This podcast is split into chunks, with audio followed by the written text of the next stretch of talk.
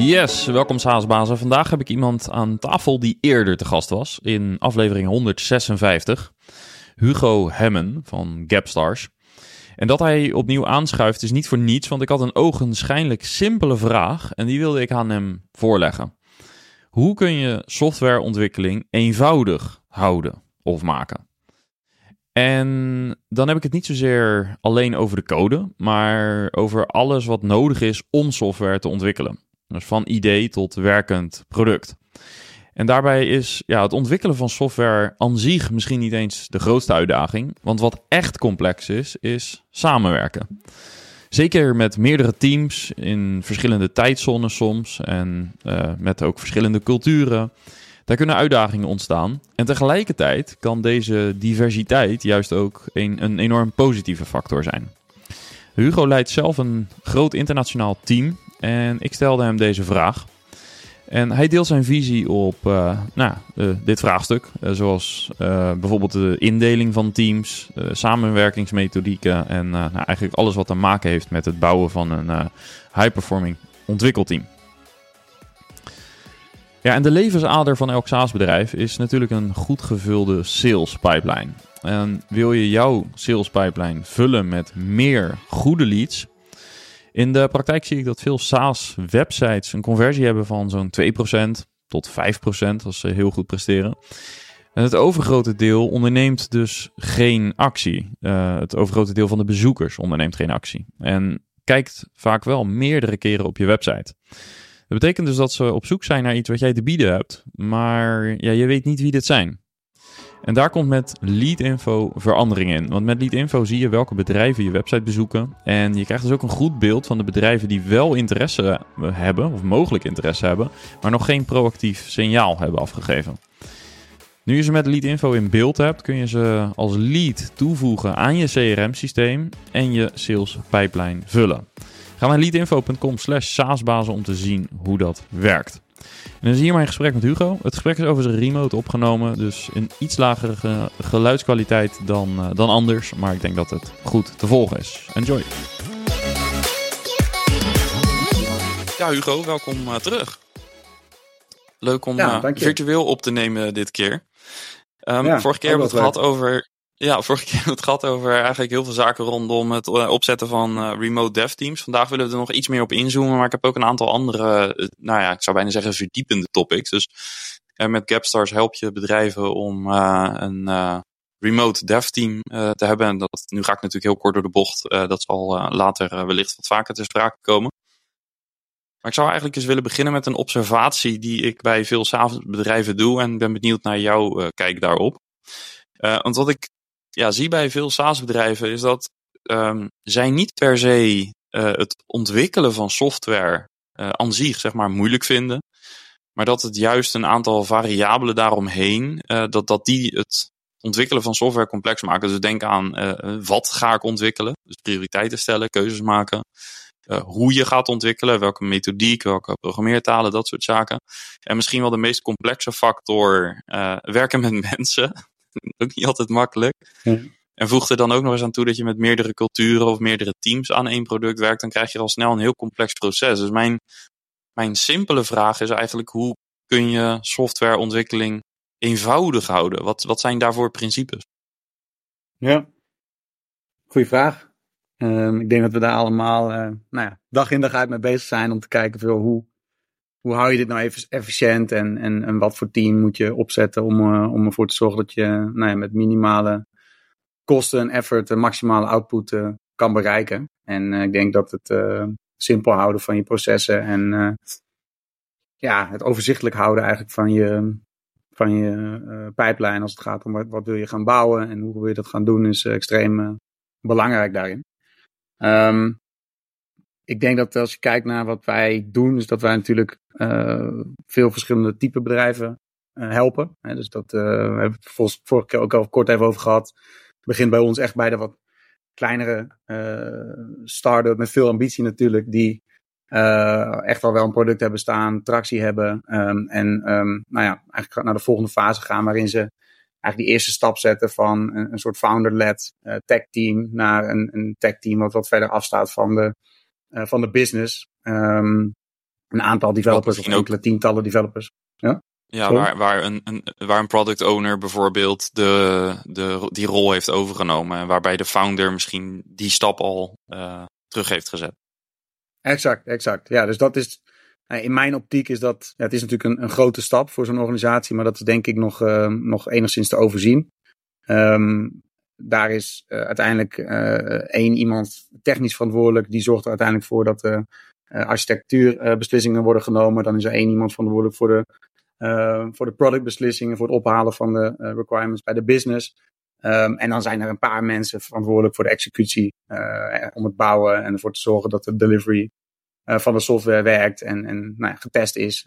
en dan natuurlijk weer terug kan het platform in um, naar de gebruiker. Um, wat wij wel vaak zien, is dat het op het moment dat je dan nou, eigenlijk nog één stap groter gaat. Hè, dus dat je zegt van nou, ik heb nu die eerste structuur staan.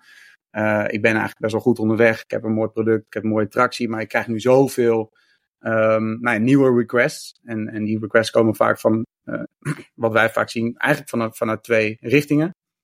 Um, we hebben natuurlijk aan de ene kant vaak een ambitieus managementteam, waar de founders of misschien aangehaakte directeuren um, heel veel meningen hebben, heel veel zien in de markt, soms een visie hebben op waar het product uh, over een jaar of over twee of over vijf jaar zou moeten staan. En daar komen vaak enorm veel requirements uit. Uh, soms heel duidelijk, soms heel vaag. En nou ja, wat je vaak ziet is dat een deel daarvan op een of andere manier, afhankelijk van je organisatiedynamiek, vaak ergens terechtkomt in, in, de, in de backlog. en dat developers daar uiteindelijk natuurlijk mee aan de slag gaan um, om, het, nou ja, om het werkelijkheid te laten worden en, en, en terug te brengen eigenlijk het product in. Um, ik denk dat dat één stroom is waar je nou ja, al vrij snel denk ik bewust van moet worden uh, als, als softwareondernemer dat die, uh, dat die er is. En de andere kant is natuurlijk, en dat hangt er wel een beetje vanaf of je een B2C of, of je een B2C, uh, B2C of B2B platform bouwt. Is, is natuurlijk de feedback van, uh, van, van de klanten en gebruikers van je platform. En dan zien we vaker bij B2B dat dat um, wat langere, wat langzamere trajecten zijn, maar vaak wel heel erg um, ook heel veel nieuwe um, requirements opleveren. En dus als je met een platform hebt wat behoorlijk diep in de organisatie zit van je klant bijvoorbeeld, dan wil je daar vaak graag met die klant uh, samen naar kijken. Ga je uh, echt heel erg specifiek in op of het wel of niet goed voor de klant werkt, of dat er nieuwe features bij moeten worden gebouwd. krijg je ook vaak het probleem dat je misschien voor een hele belangrijke klant heel veel nieuwe features moet bouwen die misschien niet per se direct interessant zijn voor een andere klant. En dus daar heb je ook alweer een nieuwe dynamiek waar je rekening mee moet houden. Um, en dan heb je natuurlijk B2C, waarin je uh, afhankelijk van je, van je traffic en van je gebruikers uh, kun je overladen worden met feedback. Uh, dan wel niet um, directe feedback, omdat je platform misschien eruit ligt. Of omdat er andere um, nou ja, bugs in zitten die eigenlijk per direct moeten worden opgelost. Hè. Dus daar zit ook weer een, enorm verschil in als het gaat om, uh, om de urgentie en moeten we dingen nu doen of moeten we dingen later doen. Um, nou goed, er zullen waarschijnlijk nog heel veel andere stromen zijn in zo'n organisatie waar je uiteindelijk uh, requirements vandaan kunt halen. Maar dit zijn ik even de drie, of in ieder geval drie van de belangrijkste. En wat wij daarin vaak zien is dat, ja, dat organisaties daar wel echt wel mee struggelen op het moment dat, dat, dat, dat die organisatie groter wordt. Hè? Dus dat je inderdaad gaat, gaat zien van nou, uh, we willen meer capaciteit bouwen. Uh, dat gaan ze dan vaak ook doen. Dus uh, een, een, product owner wordt een head of product. En die moet dan ook, ook, andere product owners gaan aansturen. Er komen meerdere teams onder te hangen. er wordt vaak een supportorganisatie opgezet. die als het ware de requirements gaat ophalen bij de klanten. Je managementteam groeit. Um, en eigenlijk om dus al dat soort um, nou ja, elementen goed um, één, op de kaart te houden. Hè? Dus zorgen dat je daar echt uh, continu feeling mee, mee houdt. Maar twee, het uiteindelijk ook om te zetten naar een roadmap die nou ja, wel echt bijdraagt commercieel aan het succes van je bedrijf. Op het juiste moment. en toch nog recht doet aan de visie van, van de founders. Dan wel andere mensen die, ehm, die, die het product willen, willen ontwikkelen en, en daar kijk op hebben. Um, ja. ik denk dat dit een van de meest um, misschien wel mooiste spelletjes is, maar ook wel de meest ingewikkelde spelletjes als je, als je het hebt over het bouwen van een SaaS-product. Um, en ik denk dat wij daar, nou ja, afgelopen jaar natuurlijk veel in hebben zien, gezien. sommige dingen werken wel heel goed, sommige dingen niet. Of ik daar echt een gouden formule hier kan, kan neerleggen, Johan, dat weet ik niet. Um, maar dat is een beetje de dynamiek, denk ik, die je bedoelt. Klopt dat? Ja, zeker, zeker een van de, van, van de dingen is inderdaad um, het, toenemende druk op je roadmap. Hè, door allerlei vragen vanuit verschillende uh, angles, zoals je ze beschrijft. Um, en, en dan zie ik in, uh, in mijn eigen netwerk in ieder geval, zie ik bedrijven die inderdaad zeggen van nou, dus we gaan onze teamstructuur daarop aanpassen. Dus we gaan bijvoorbeeld bepaalde rollen beter definiëren. Uh, er moet echt nu een dedicated product owner komen. Of er moet iemand zijn die de business requirements gaat schrijven en een ander iemand die de technische requirements bijvoorbeeld gaat schrijven. Uh, er zijn ook bedrijven die heel, met een heel klein ontwikkelteam um, heel veel output kunnen leveren. En ja, dan praat je natuurlijk wat een beetje over, over high performance teams uh, automatisch. Uh, daar ken ik ook wel een paar voorbeelden van. Um, wat, wat doen die teams nou fundamenteel anders in jouw ogen dan de teams die, um, ja, ik zou het even plat, even plat gezegd willen zeggen, gewoon simpelweg meer mensen op, uh, aan het team toevoegen? Ja, ja, ik denk dat wat wij het aller, allerbeste zien werken, eigenlijk inderdaad, als je het hebt over die wat kleinere um, um, nou, teams, die eigenlijk relatief ten opzichte van, van de grote molochen uh, heel veel uh, en heel snel de juiste output kunnen leveren, is dat je, um, dat je weinig silo's tegenkomt. Hè? Dus dat je, uh, ik denk het meest concrete voorbeeld wat wij heel erg goed zien werken, waar we zelf ook actief mee, mee bezig zijn met een aantal van onze klanten, is dat we bijvoorbeeld support en, en dev eigenlijk nou ja, zo goed als aan elkaar koppelen. Hè? Dus dat we zeggen van hey, aan de ene kant heb je, heb je die features die je continu wil bouwen. daar heb je een roadmap voor gemaakt aan de hand van de capaciteit die je hebt. Aan de andere kant heb je een continue stroom van feedback, um, bugfixing, errors, et cetera. die je eigenlijk op dit moment met, met veel urgentie moet oplossen. En ervoor moet zorgen dat, um, nou ja, dat de business blijft draaien eigenlijk. En dat zijn twee stromingen die je eigenlijk um, ja, naast elkaar um, kan laten, uh, um, efficiënt naast elkaar kan neerzetten op het moment dat je support uh, en development bijvoorbeeld op de juiste of, de, of dezelfde locatie plaatst. en dus wat wij dus dan doen is dat wij, we hebben natuurlijk veel remote teams in onze hubs aan het werk. En wat we tegenwoordig ook doen is dat we dus inderdaad één of twee support engineers, afhankelijk even van de, van de grootte van de klant, eigenlijk ernaast zetten. En dat die continu dus bezig zijn met een parallele sprint.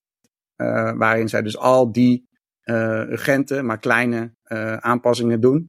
Um, zonder dat ze uiteindelijk de, de, nou ja, de andere devs storen. die dus continu bezig zijn om het platform echt door te ontwikkelen en future-proof te maken. En um, dat is voor mij wel eentje. Als je het hebt over um, een, een, een, een team wat, wat de organisatie uh, echt op korte en op lange termijn goed kan helpen een uitkomst. dus dan, heb je, ja. dan ben je echt heel erg bewust van de urgentie van bepaalde dingen. je bent echt twee parallele sprints aan het managen. maar echt wel alle, allebei met een, met een heel duidelijk ander doel. en allebei net zo belangrijk. Uiteindelijk voor de, voor de levensvatbaarheid van je, van je product en je, en je bedrijf. Ja, en, en wat voor keuzes maken jullie als het gaat om de, de persoonlijke profielen die, die deze twee verschillende rollen invullen? Want ik kan me voorstellen dat, de, de, dat, dat sommige engineers heel erg blij worden van het ontwikkelen van nieuwe functionaliteit. En dat andere ontwikkelaars misschien uh, liever fine-tunen. Wat, wat heb je daarover geleerd? Of wat zijn tips aan SaaS-bazen die uh, dit misschien ook willen toepassen binnen een bedrijf? Ja, goeie. Ik denk dat uh, wat, wij, wat wij zien is dat uh, uh, vooral de, de, engineers die bezig zijn met, uh, met het bouwen van echt, echt nieuwe features. Uh, dat zijn ehm, bij ons in ieder geval vaak wat meer zware jongens. die zijn ja, heel goed in een stukje R&D. Die zijn heel goed in wat langere trajecten, wat, wat complexere vraagstukken oplossen. En, ehm, en het echt doorontwikkelen van je product, zeg maar, op, op lange termijn. Uh, dat zijn soms ook de mensen die misschien uh, minder communicatief zijn, maar echt ja, op, op andere vlakken uh, heel veel kunnen bijdragen. Ehm, terwijl de mensen die continu bezig zijn met een, nou ja, wat eigenlijk de kortcyclische dingen, um, die mensen die moeten gewoon heel goed zijn in communiceren. Die moeten de hele tijd met jou, met jouw team, soms met de klant ook direct bezig zijn eigenlijk. En echt, ja, toch wel echt in gesprek gaan en kijken wat is hier nou aan de hand. Uh, hoe gaan we het oplossen? Uh, meer vragen stellen om uh, uiteindelijk tot kern te komen. van wat er, wat er moet, moet gebeuren op korte termijn. Um, zodat, zodat de business weer verder kan. Um, dus daar zie ik wel twee um, nou ja, type DNA's eigenlijk inderdaad. Waarin je aan de ene kant de devs hebt die het heel mooi vinden om nou ja, hoogwaardige en wat langdurige uh, cycles uh, af te werken. En daarmee dus vaak het product naar een volgende niveau te brengen. Um, en mensen die ja, gewoon handig zijn. gewoon heel handig zijn om, om dingetjes, ZSM, weer on track te, te brengen. en daar ook nou ja, plezier uit te halen. Dus misschien een wat kortere dopamine cycle, zeg maar, ja. die daar happy van worden. Ja, dit is een mooie concrete takeaway. Uh, dat, daar hou ik van. Van uh, actionable uh, inzichten. Leuk, top. en als we nog even inzoomen op de rol van de product owner.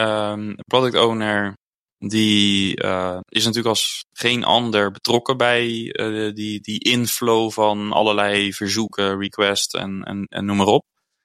Um, wat maakt iemand een goede product owner? Dus als jij uh, binnen jullie klantportfolio kijkt, en ik verwacht geen namen uiteraard, maar um, wie zijn dan uh, de echt goede product owners? Wat voor uh, persoonlijke kenmerken hebben zij? wat kun je daarover zeggen? Zoek je er nog één? Of, nou, als jij nu met een hele goede pitch komt, dan kan ik wel iemand kwijt, denk je. um, Nee, ja, ik denk dat daar, um, ja, dat is ook een goede vraag. Dat is denk ik ook iets wat veel mensen bezighoudt. En ik denk dat ook veel um, mensen in het netwerk zijn daar natuurlijk nu ook continu, denk ik, over naar buiten aan het treden. Dus ja, hoe doe je nou product development? Wat zijn daarin nou de, de do's en don'ts en de, regeltjes? Um, ik vind dat, ja, ik vind dat nog steeds een, een, een, een veld wat in ontwikkeling is. Ik denk aan de ene kant, uh, en dat is met alles natuurlijk zo in software, maar bij, bij product eh, owners zie ik dat nog wel uh, heel sterk. Dat het nu echt uh, nou ja, steeds meer naar buiten komt als een veld waarin steeds meer wordt gedaan. En, en wat ook steeds meer op de voorgrond komt eigenlijk als het gaat om het bouwen van software. blijft dat nog steeds wel, wel heel hard doorontwikkelen. Um, ik denk wat wij zien is dat de product owner eigenlijk een steeds grotere verantwoordelijkheid krijgt binnen de organisatie. Waarin het eerst heel erg draaide laten we zeggen, toen wij, eh, toen wij eh, acht jaar geleden startten, heel erg draaide om de, om de CTO. Um, dat daar echt alle focus lag, dat die bijna end-to-end bezig was om nou ja, de hele product- en tech-organisatie te bouwen. Zie ik nu heel erg dat de product owner eigenlijk veel meer dan ooit de, rechterhand is, de second in command binnen zo'n um, product- en engineering organisatie. En zie je denk ik ook steeds meer zelfs dat chief product um, eigenlijk nog dichter op de business staat dan, um, dan, de, dan de CTO soms. Uh, waarin dus de organisatie veel meer uh, op zo'n manier wordt opgebouwd dat het echt product first is. Dat het veel meer gaat om uh, hoe bouwen we nou iets wat, wat de gebruiker en wat onze klanten graag willen hebben, graag willen gebruiken. Wat moeten voor features in zitten? Waar willen we naartoe? Ehm, dat dat stuk eigenlijk belangrijker aan het worden is. In ieder geval voor sommige organisaties. Um, en dat technologie, hè, dus, dus, dus de manier waarop het gebouwd is, de, de tech stack die we daarvoor gaan gebruiken, uh, et cetera, dat dat veel meer, uh, en, en dat is goed ook volgens mij, veel meer dienend is geworden aan, uh, aan het stuk product. En, um, en, en dat vind ik eigenlijk wel een interessante ontwikkeling. Dus ik denk dat als je mij vraagt, wat is nou een goede product owner? Um, dan zou ik zeggen iemand die dat spel, die dat spel speelt. En die dus inderdaad zichzelf en zijn productorganisatie zo dicht tegen de business aan weet te zetten en zo dicht op die klant weet te kruipen. Um, en zo bezig is eigenlijk met, met, uh, met customer first. Um, en daardoor dus eigenlijk ook nou ja, techniek eigenlijk meeneemt in zijn, in zijn kielzog. Uh, en ook met, met de techneuten een relatie bouwt waarin zij eigenlijk dienend zijn uh, aan, het, aan het product en, en niet andersom. Ik denk dat daar voor mij in ieder geval een belangrijke nuance zit. Ja, en uh, ik, ik ben uiteraard niet op zoek naar uh, gelijk krijgen, maar uh, is dat ook niet een beetje het bewijs van, van de vraag waar we mee begonnen, hè? de observatie dat um, het bouwen van het product op zichzelf, de, het code schrijven, zeg maar, als ik het een beetje plat sla, um, niet voor de meeste teams het moeilijkste is, maar dat het juist is wat gaan we ontwikkelen. Dat die keuzes, dat die over het algemeen lastiger zijn. Ja, ja, nee, helemaal. Ik denk dat dat, uh, nou ja, precies is inderdaad, uh, ja, antwoord op je, op die eerste vraag ook. Um, ja, hoe richt je dat in? En, en uh, die beslissingen nemen, dat is eigenlijk natuurlijk fundamenteel voor, voor de waarde die je in je business bouwt. en de waarde die je voor je klant kan, kan realiseren. Ja, hey, en als we ook daar nog even op, verder op, op inzoomen. Stel even, jij staat uh, aan het roer nu van een, een SaaS-bedrijf, laten we zeggen een scale-up. Dus je zou, uh, je wordt uh, daar CEO of, of in welke C-level rol dan ook. en je zou een product owner moeten aanstellen die inderdaad dichter op of dicht op de business zit. waar kijk je dan naar? Wat voor, eh, ook, ook voor eh, luisteraars die misschien in de fase zitten dat ze inderdaad hun product ownerschap willen, is dat een woord, uh, dat ze dat willen overdragen naar een persoon. Um, dat founders daar zelf een stap van weg willen zetten. Um, wie zou jij aannemen? En opnieuw, het gaat niet om de persoon, maar waar zou je naar kijken? Wat voor achtergrond moet iemand hebben? Welke skills? Welke ervaringen? Ja, nou dat is, dat is grappig dat je dat vraagt. Ik denk dat wij als je kijkt naar onze, onze dienstverlening, wij werken vooral met product owners. Hè? Dus we zijn zelf niet, um, wij recruiten eigenlijk zelf geen product owners. Dus voor ons is het veel meer inderdaad, um, nou ja, eigenlijk een, een, een, inschatting maken ook als we wel of niet met iemand gaan werken. Uh, van joh, die mensen die daar zitten, snappen die het een beetje? Weet je wel, dat, uh, dat is wel uh, echt wel een van de eerste dingen die we eigenlijk doen. Maar één, zijn ze er? en twee, begrijpen ze wat ze, nou ja, het spel wat ze spelen. En ik denk dat wat ik, wat ik, wat ik um, zelf fijn vind als ik kijk naar, uh, naar product owners, is dat ze um, ja, echt, echt al. Als je, als je een start-up bouwt waarin um, met, een, met een product wat uh, in een bepaalde branche. en er zit een product owner die bijvoorbeeld daarvoor al uh, twee, drie jaar ervaring heeft opgedaan, of zelfs meer langer in dezelfde branche. Dus echt iemand die uit een industrie komt en daar nou ja, eigenlijk de, de, kneepjes van het vak heeft geleerd en um, dat nu heel duidelijk met een bepaalde visie laat terugkomen uh, bij zijn volgende baan. Dat is, dat is denk ik wel een, voor mij in ieder geval een enorme green flag. Is dat je iemand tegenkomt die ja, zo um, eigenlijk intrinsiek gemotiveerd is geraakt eerder al om in een bepaalde industrie dingen te gaan, gaan bouwen en te gaan doen. dus bijvoorbeeld een bedrijf waar wij mee werken in de energietransitie. Um, die bouwen een platform om, um, om eigenlijk efficiënte uh, warmtesystemen in te richten in commerciële gebouwen. Um, en daar zit een product owner, ja, die is, die is, die is eigenlijk al jarenlang in die industrie aan de slag. En die, die heeft op een gegeven moment die, die start-up tegengekomen en die was zo ja, gemotiveerd. Eén natuurlijk omdat die founders gewoon leuke jongens zijn. Maar ook omdat hij dat, dat, die markt en dat product gewoon zo ontzettend goed begrijpt. Uh, en, en daar ook heel graag in verder wil. Weet je? En, en dan heb je natuurlijk wel iemand die um, ja, uh, zo um, anders gemotiveerd is dan iemand die er gewoon zit omdat hij een baan nodig heeft en dat toevallig uh, enigszins snapt hoe je software bouwt. Als je begrijpt wat ik bedoel. Dus dat, dat vind ik misschien wel de aller, allerbelangrijkste um, indicatie dat je iemand te pakken hebt die, die passie heeft voor het product. Uiteraard moet het dan wel iemand zijn die ook kan laten zien dat, je, dat die gestructureerd kan werken, dat die dingen uh, echt heel goed um, kan oplossen samen met zijn, uh, met zijn mensen. Het liefst heeft hij al ervaring met uh, remote teams in één of meerdere landen. weet je wel, en kan hij inderdaad al wel, um, nou ja, met, met een bewezen track record laten zien dat hij ook daadwerkelijk vanaf de requirement tot aan het, tot aan het platform um, bij de klant alles ook succesvol kan, kan opleveren. Ja. Maar dat is denk ik voor mij, ja, het zijn wel twee dingen waarvan ik zou zeggen, hey, kijk daar eens naar. En, en wellicht kom je mensen tegen die, um, die zo'n goede match zijn met het product wat je aan het bouwen bent, dat, dat, um, dat, dat, uh, ja, dat je die misschien zou moeten aannemen. Ja, ja dus, dus uh, passie voor het product. En dat heb ik meer founders horen zeggen. Uh, iemand die uh, vooral passie heeft voor het product, die kan uiteindelijk de invulling van de rol vaak wel aanleren. Andersom, iemand die misschien op de hard skills alle boxjes checkt, maar geen feeling heeft met het product. Um, die zal misschien ook meer moeite gaan hebben om, mogelijk meer moeite gaan hebben om uh, echte beslissingen te nemen die uh, bij de rol van product owner horen, omdat zij heel goed moeten aanvoelen waar het product naartoe moet. Exact, ja, ja, ja. ja, ja. En um, nou ja, je, bent, je hebt een grote verantwoordelijkheid. Hè? Ik, ik denk dat als, als, als, zeker als, als chief product of als head of product ben je gewoon uiteindelijk het verlengstuk van, uh, van, van degene die het bedrijf ooit is begonnen vaak.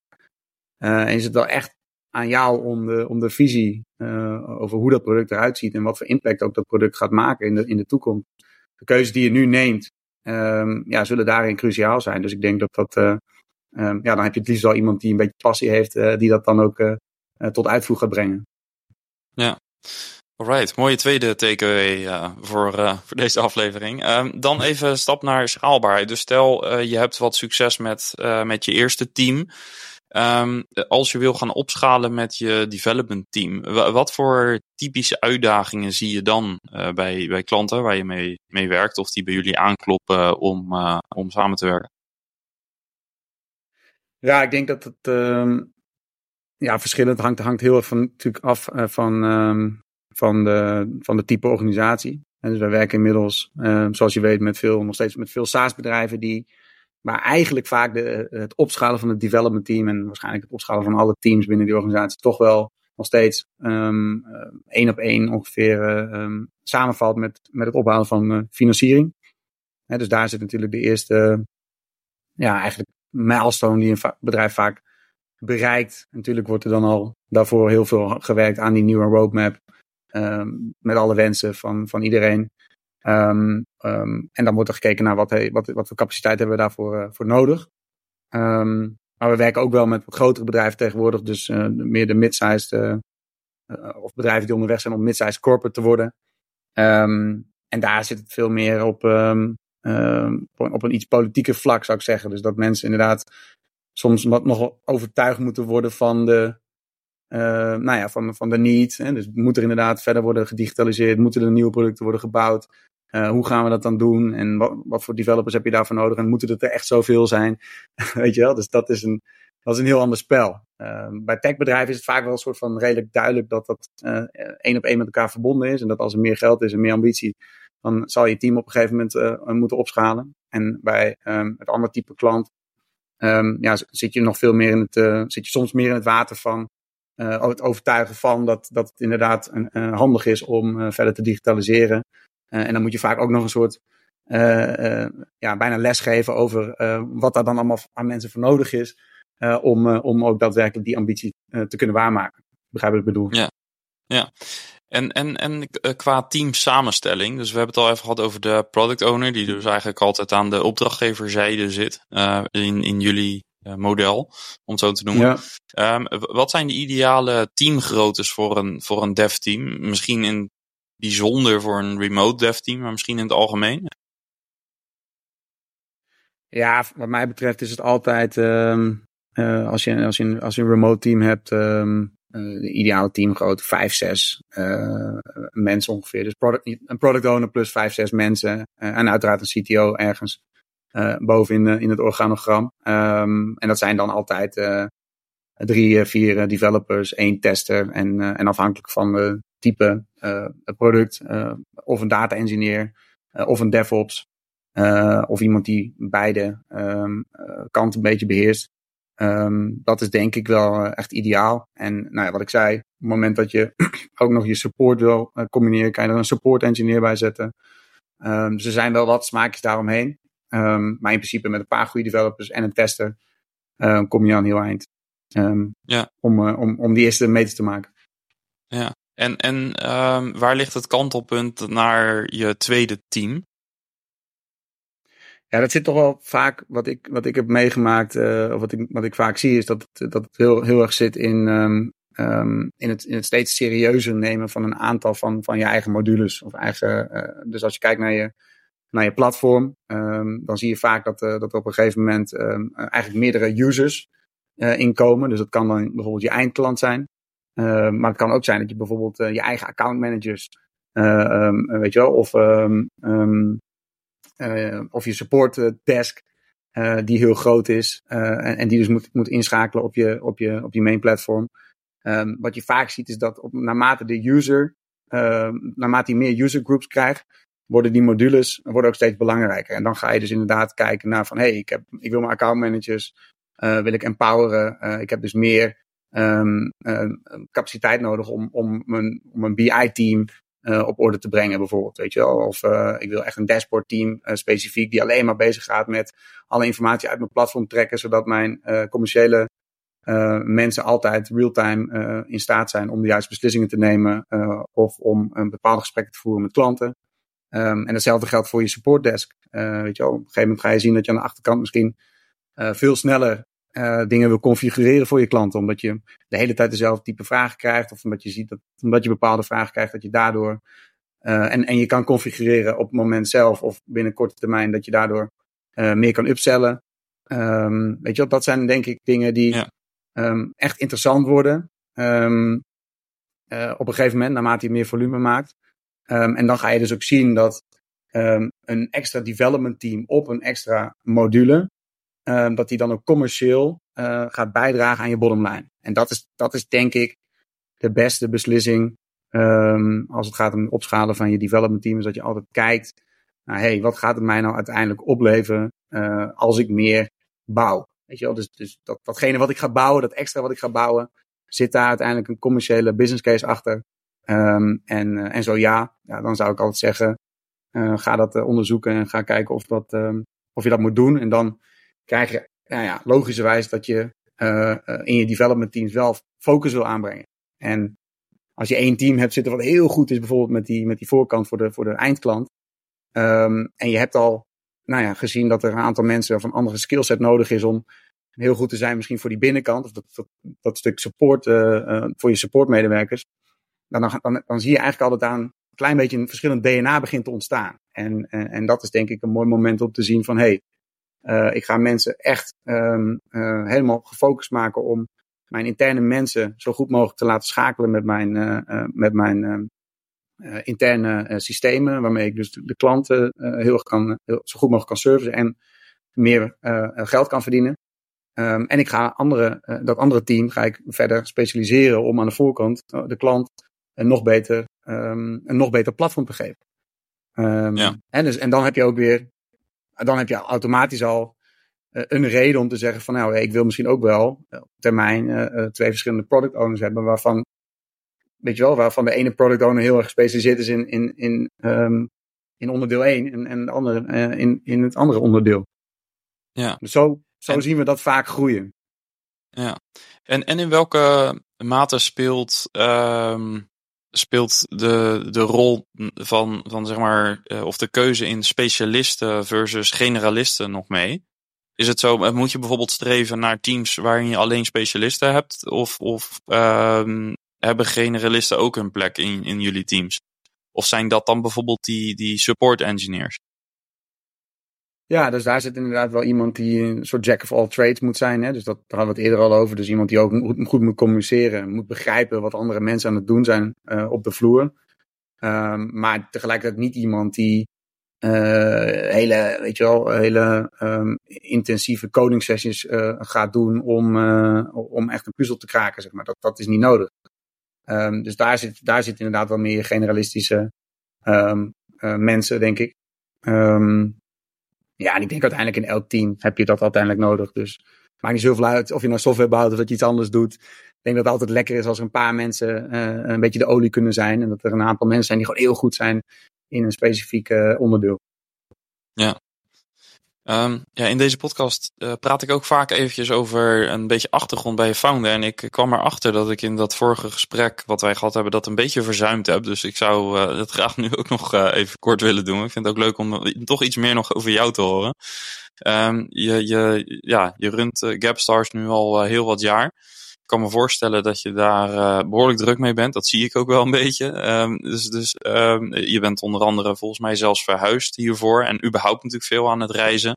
Verschillende tijdzones. Dus dat, dat, dat kost, neem ik aan, uh, ook absoluut energie. Um, wat is voor jou de, de drive achter dit te doen? En, en hoe komt het dat je uh, nou, dat kunt doen?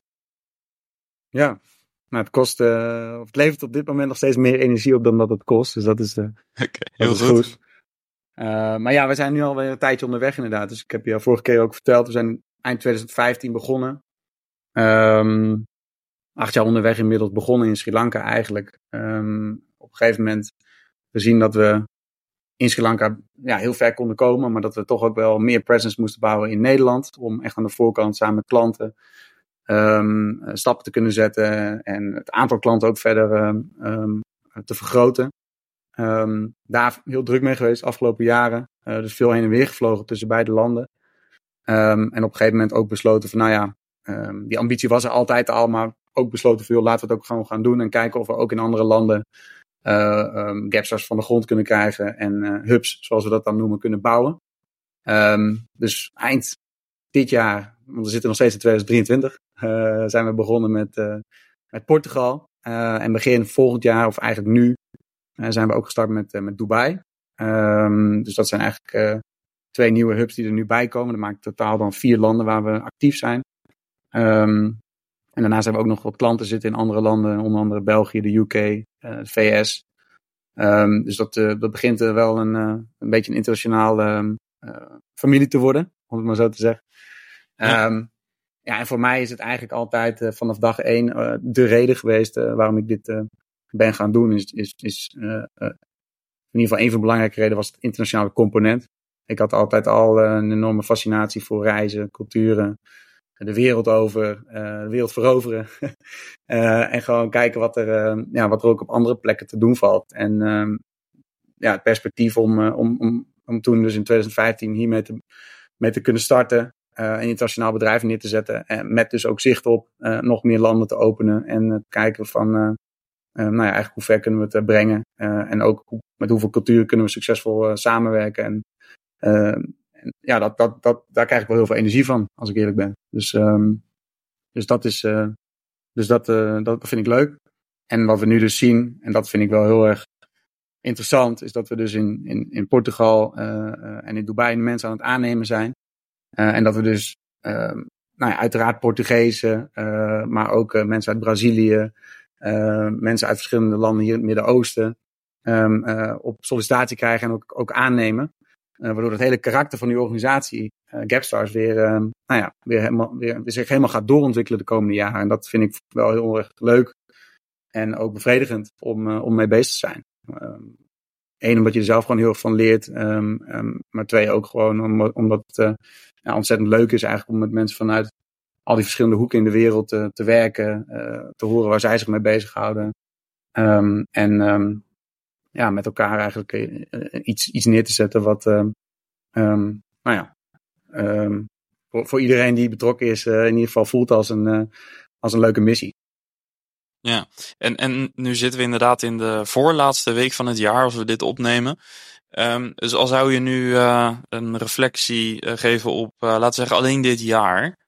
Um, wat, voor, wat, wat heb je dan, wat is dan je belangrijkste lesson learned op gebied van het bouwen van zo'n internationaal team? van, van, van het afgelopen jaar? Ja. Nou ja, doe goed je onderzoek. Ik denk dat dat, dat wel echt een uh, extreem belangrijke is uh, als ik kijk naar ons avontuur in Portugal. dus nou ja, zoals je hebt gezien, hebben daar nu inmiddels wel wat, wat mensen zitten ook. we gaan richting 15 mensen nu in jaar 1. Um, ehm, maar dat was, ja, dat was wel even aanpoten, zeg maar. Dus we zijn gestart. Um, ja, met, een, met een soort van, met heel veel euforie. Van joh, we gaan hier even een hub neerzetten. Um, maar we kwamen er eigenlijk al snel achter dat een aantal van de elementen um, die wij van tevoren hadden bedacht, dat die ja, toch veel minder rooskleurig waren dan in eerste instantie gehoopt of, of gedacht. En welke waren dus dat? Nou, we hadden eigenlijk een, een idee om, om vanuit Sri Lanka. Er zijn zo nu dan wel mensen in Sri Lanka die het leuk vinden om naar Europa te komen. En dat faciliteren we soms ook. Dus soms komen ze dan via ons of met onze klanten naar Nederland om daar verder te werken. Um, en we hadden bedacht dat we dat in, in, Portugal wel goed zouden kunnen faciliteren. Dus dat dat dan wel een makkelijke weg zou zijn om um, mensen naar Europa te halen. Dat was ons namelijk verteld. Portugal staat heel erg open voor kennismigranten en zeker IT'ers. dus, dus doe dat gewoon. Dat werd ons geadviseerd lokaal. En uh, zet die lijn op en dan, uh, dan halen we wat, uh, wat van die mensen van jullie Sri Lankaanse kantoor naar, naar Portugal. Um, maar helaas bleek de, ja, de werkelijkheid wat weer bastiger. want eigenlijk toen we er al mee aan de slag waren en een vestiging hadden opgezet en dit en dat. Um, toen we begonnen met de eerste visa-procedures, toen kwamen we er eigenlijk achter dat er in Sri Lanka helemaal geen ambassade slash consulaat, wat dan ook, aan representatie is um, van Portugal. Dus dus wij moesten uh, de mensen die we uh, naar Portugal halen uh, vanuit Sri Lanka, die moeten nu dus twee keer fysiek naar India laten vliegen. Om daar al hun benodigde papieren bij de lokale Portugese ambassade te, te, te halen. Ehm, en dat hele proces, die bureaucratie, is veel, veel weerbarstiger dan we ooit hadden ehm, gedacht. Um, dus ja, dat is natuurlijk iets waar je dan gaandeweg achterkomt en dan toch even, even, even moet denken van, hé, hey, dat was toch wel een deel van onze business case, weet je wel. Dus hoe, uh, hoe gaan we dit nou oplossen? Ja. En, uh, ja. En ik denk het andere was, uh, was, was ook wel kosten. En we zijn natuurlijk in Sri Lanka gewend om, om een heel um, nou ja, om een heel competitieve prijs te kunnen bieden voor de service die wij leveren. Dus wij zijn natuurlijk, als je het hebt over het bouwen van development teams, denk ik dat wij nou ja, vanuit Zuidoost-Azië nog steeds een van de beste business cases hebben. Um, ten opzichte van alle andere aanbieders, zeker uit Europese landen, als het gaat om prijs. Um, en in Portugal kwamen we erachter dat we dan dat we een heel ander spel moeten spelen. Hè? Want uh, Portugal is natuurlijk gewoon een Europees land. Afgelopen jaren zijn de prijzen daar ook wel gewoon serieus gestegen, net als in de rest van Europa.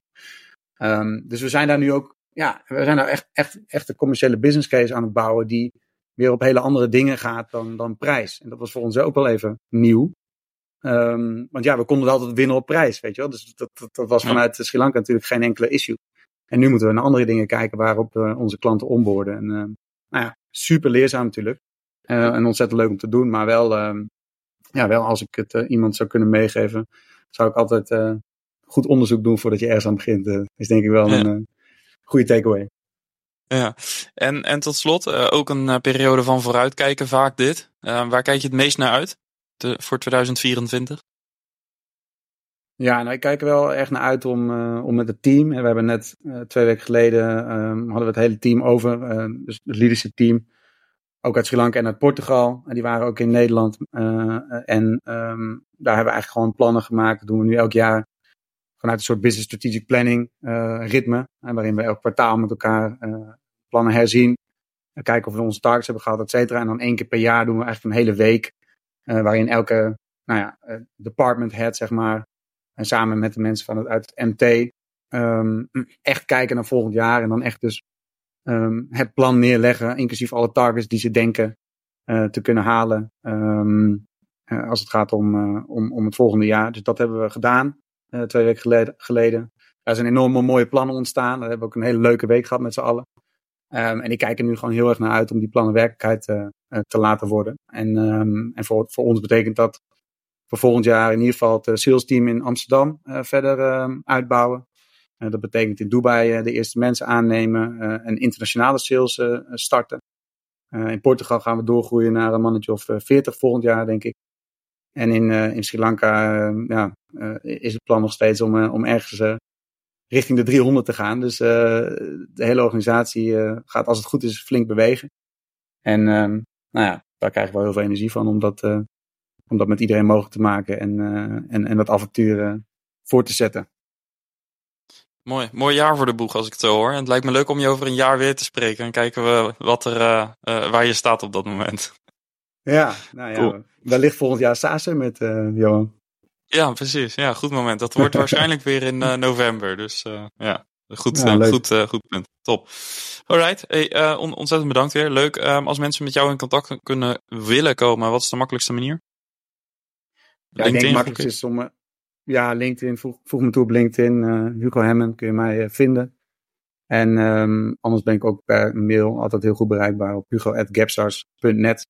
Um, dus um, denk graag mee over uh, bouw van software of, of andere onderwerpen. Top. Ja, dank voor het delen van je kennis. ik vond het interessante takeaways. En ja, ik spreek je snel weer. Succes daar ja. in Dubai. Dank je, Johan.